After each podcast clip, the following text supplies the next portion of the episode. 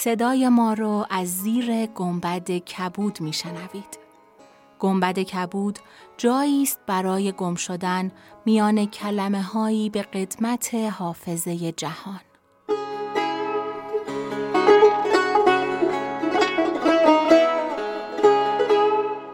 سلام من شقایق جهرومی و دوستانم شما را به زیافت نور و کلمه دعوت می‌کنیم. به قسمت 117 همه گنبد کبود گوش می‌کنید.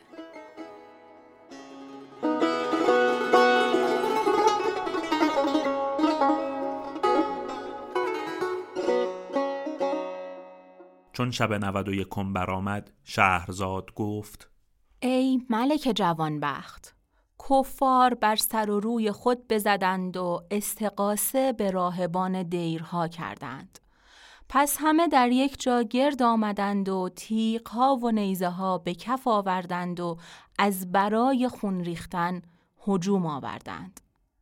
هر دو لشکر به هم ریختند. سینه های یلان جولانگاه سم اسبان شد و مغز شجاعان قلاف شمشیر دلیران گشت. همی زدند و همی کشتند تا از کار بماندند و جهان را ظلمت شب فرو گرفت.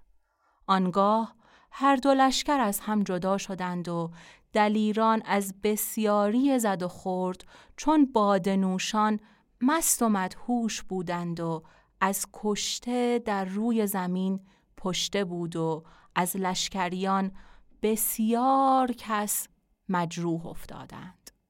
پس از آن شرکان با برادرش مکان و حاجب و وزیردندان در یک جا نشستند. شرکان گفت حمد خدا را که هلاکت به کافران روی نموده. مکان گفت پیوسته باید شکر خدا به جا آوریم که پس از قرنها کردار تو با لوقای ملعون در زبانها گفته خواهد شد. پس شرکان با حاجب گفت چون کفار که در کشتی نشستند به درآیند و لشکر ما با ایشان جنگ کنند روی از جنگ برتافته چنان می نمایند که شکست خوردند. آنگاه لشکر کفار چیره گشته لشکریان ما را تعقیب خواهند کرد. پس شما از کمین به درایید و بر ایشان حمله آورید و نگذارید که به سوی دریا بازگردند. حاجب فرمان بپذیرفت. در حال وزیر دندان را با بیست هزار سوار برداشته روانه گشتند. چون صبح بدمید کفار به کنار دریا برآمدند و سوار اسب گشته براندند. قصد کر و فر کردند. تیغها و سنان نیزه ها درخشان گشت. آسیای مرگ به مردان و دلاوران همی گشت و سرها از تن پریدن گرفت. زهره ها ترکید و اسبان در خون فرو رفتند. سپاه اسلام صلوات و سلام بر خداوند و سید الانام فرستادند و اما لشکر کفار به صلیب و زنار سلامی گفتند. مکان و شرکان با سپاهیان عقب نشستند و قصد هزیمت کردند. لشکر کفر بر ایشان جری گشتند و به تن و ضرب پرداختند. منادی ایشان ندا در داد که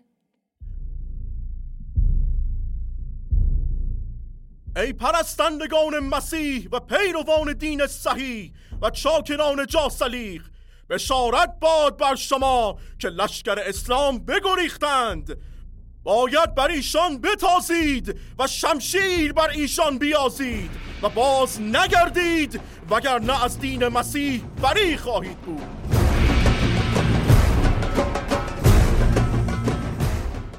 ملک آفریدون گمان کرد که سپاه کفر غلبه کرده و نمی‌دانست که این از حسن تدبیر مسلمانان است. پس ملک آفریدون بشارت به ملک روم فرستاد و او را از چیره شدن کفار با خبر گردانید و گفت در کار ما گشایش از فضله راهب اکبر است. پس از آن کفار سلا به یکدیگر زدند که بکوشید و خون لقا بگیرید.